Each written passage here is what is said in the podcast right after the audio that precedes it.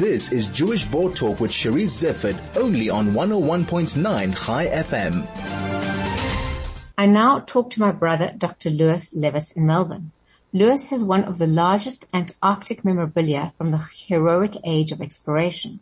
He joins me now to tell me more about this fascinating topic of which I know very little. Uh, Lewis, thank you so much for joining me. Thank you for inviting me, Cherise. Lewis, can you take me back to 150 years before people knew what that Antarctic was and what it was like to be an explorer in 1900? In 1900, people knew more about the rest of the world than they knew about Antarctica. They didn't know if there was a continent in Antarctica, if it was a big island that had only been seen by one person called James Ross in 1840. And people at the time were on boats that navigated with compasses and compasses are basically a magnet.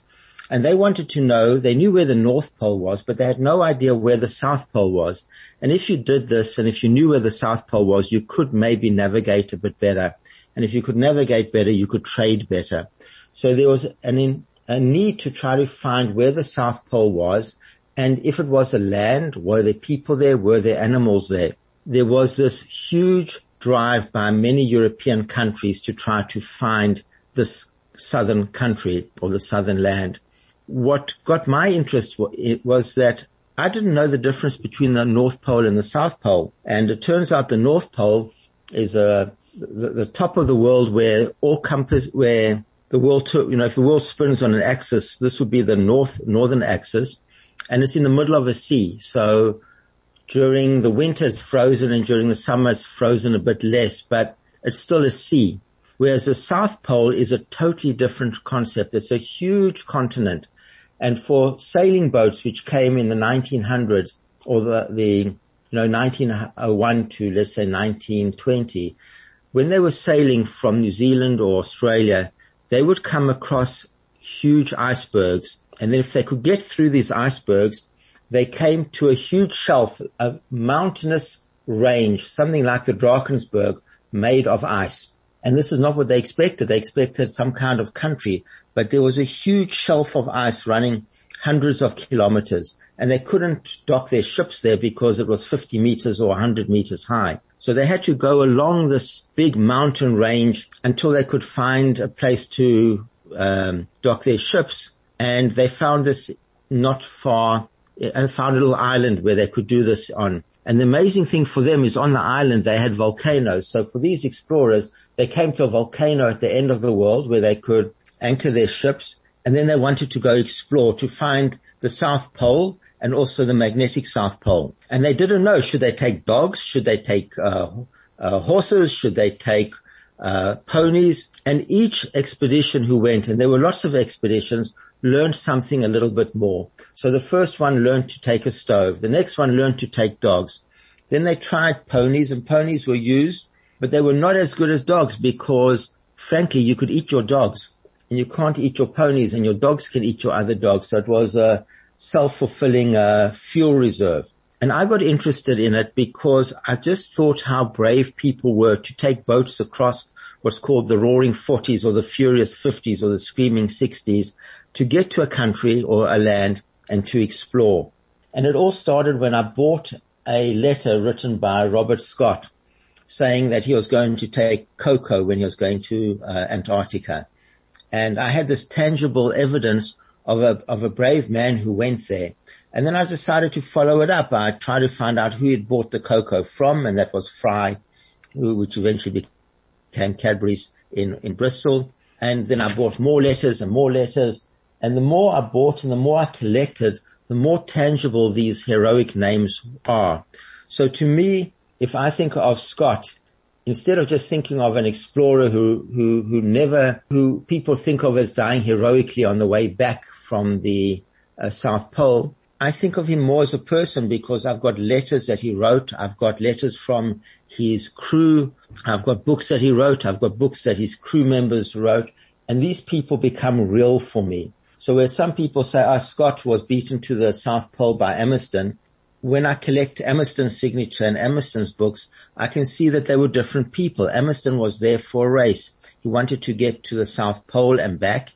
He had basically trained himself as a teenager to to live in cold conditions, which they have in Norway. He knew how to use dogs. His dogs were well disciplined. He even took a chef so that he didn't have to worry about cooking on his expeditions. And he made a dash for the pole. He, he was so well prepared that whereas Scott and his colleagues died of starvation on the way back, Amundsen came back having got to the South Pole first, having put on weight. And it's the different personalities that I enjoy and it's about the different personalities making them real, which is why I collect all the artifacts. Lewis, uh, you are clearly an, an Arctic enthusiast. Uh, as you've gotten to know the people more, you've wanted to share information about them as well. Do you want to tell me a little bit about your pack of cards? So during COVID, everybody was locked down and I thought, what could I do to pass the time? And as Antarctic collection is a passion, I thought, well, people go on ships and they go on boats. It used to take three months to get to Antarctica from England. Why don't I make an Antarctic game sort of like Monopoly about getting to Antarctica on a boat? And then I thought, no, that's going to be too difficult, but at least I can make a set of cards. So what I did is I am friends with an Antarctic, um, a blogger, a blogger and also an Antarctic artist. And we sat together and I collected a name of, of 12 people who I thought would be the most important Antarctic explorers. And I collected history about them and the Antarctic artists drew their, their figures and I sat down with a graphic designer and it took a while and eventually we had a set of cards with what I thought were the most important Antarctic explorers.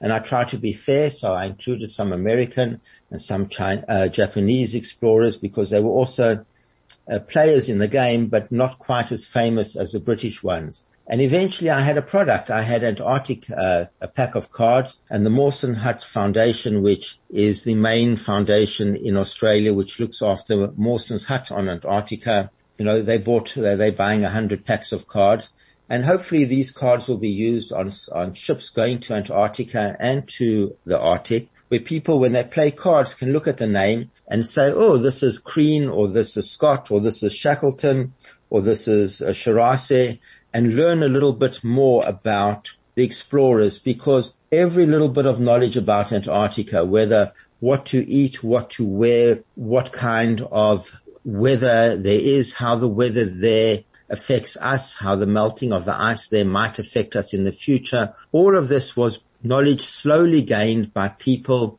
who until about 1930 had to fight terrible elements. They were cold a lot of the time they were hungry. They were suffering from scurvy. And for the most part, what amazes me, especially the British ones with their Edwardian background, is how good natured they were and how full of energy and a feeling of friendship a bond, uh, a bond to them, or, or, or, they had that bond. They would put on plays on a Saturday uh, evening where they would play music and play on the piano, would take a piano down they would sing on it with a banjo and they would generally have a great time exploring. The fact that they were hungry or freezing did not seem to bother them that much. And they kept those that could meticulous writing and meticulous diaries. And not only that, one of them called Durley, he took down the names and the songs of all the, that were sung on the boats coming down from England because each ship would have its own songs and its own shanties and you could tell where a sailor had been by the shanties and the songs that they wrote. And I found this absolutely fascinating. Lewis, among all those that you've studied and collected on and gotten to know, do you have a favorite? I have two favorites. The one is signatures by what a group of people called the Ross Sea Party. Now they went down to the uh, Ross Sea, which is this, the closest part of Antarctica to New Zealand, to wait for Shackleton, who was crossing Antarctica. But when they got there, their boat was blown away with all, most of their food and most of their clothes and most of their provisions. So they were stuck down in Antarctica with hardly any food, no clothes, and a mission to set up depots of food for Shackleton who was supposed to be coming across. And they had the most horrific time. They had to make uh, clothes out of tents that they had. They had to find the old tents of Scott and uh, Shackleton who had been there before and scavenge for food. Yet through all of this, they managed to set up their depots. They did the longest dog sled uh, journey ever done in Antarctica. And they managed to do their mission and most of them survived. One died of exposure and hunger and two died because they were impatient to cross the ice and they thought that they could walk across the ice to one of their huts before the ice had frozen. And unfortunately those two died. But when they came back, they were regarded as heroes and they signed a diary, which I have. And when they left New Zealand after having survived, some of them were torpedoed and they drowned either near Australia or they died of typhus in Malta fighting in the First World War. So the signatures that I have is probably the last signatures some of these very brave heroes signed before either dying or drowning. And to me, it's a testament to these people because now that I have their signatures, I can go back and read the diaries and the books of the people from their group who survived. And I just realize what brave, adventurous people can be and how people can still in the most terrible adversary uh, complete their goals and do what's expected of them, which is an Edwardian trait. They believed in duty. They believed that if you gave your word, you kept it. And they did everything for what they regarded the most important thing was for the good of the empire. Lewis, you've been to Antarctica? I've been to Antarctica, but I've been to the part of Antarctica closer to South America. I don't do well on boats and they, there's a reason why they call the, the roaring 40s, the furious 50s and the screaming 60s, because these are the latitudes you cross and the winds are horrific and the waves are massive and most people are very, very sick crossing the Drake's Passage. And I remember being sick on a school tour in standard four. So I flew to a place called King George Island and then I joined the tour from there and it was amazing to be on a boat and to hear whales surfacing and blowing out, you know, air and then diving under the boat and to realize that these are huge, gentle creatures. Our idea of waves from Moby Dick is, of whales from Moby Dick is totally incorrect. These are huge, lovely uh, mammals and to see them in their natural environment was possibly one of the highlights of my life. Lewis, thank you so much for joining joining me and for taking us on this journey and taking us back in time and for allowing us to escape to another era. Yeah, I, have been fascinated about your collection for a while. I don't know enough about it as I probably should, but I certainly look forward to learning more about it. Thank you so much for joining me. Uh, thank you for inviting me. That was Dr. Lewis Levitz, who has one of the largest Antarctic memorabilia from the heroic age of exploration.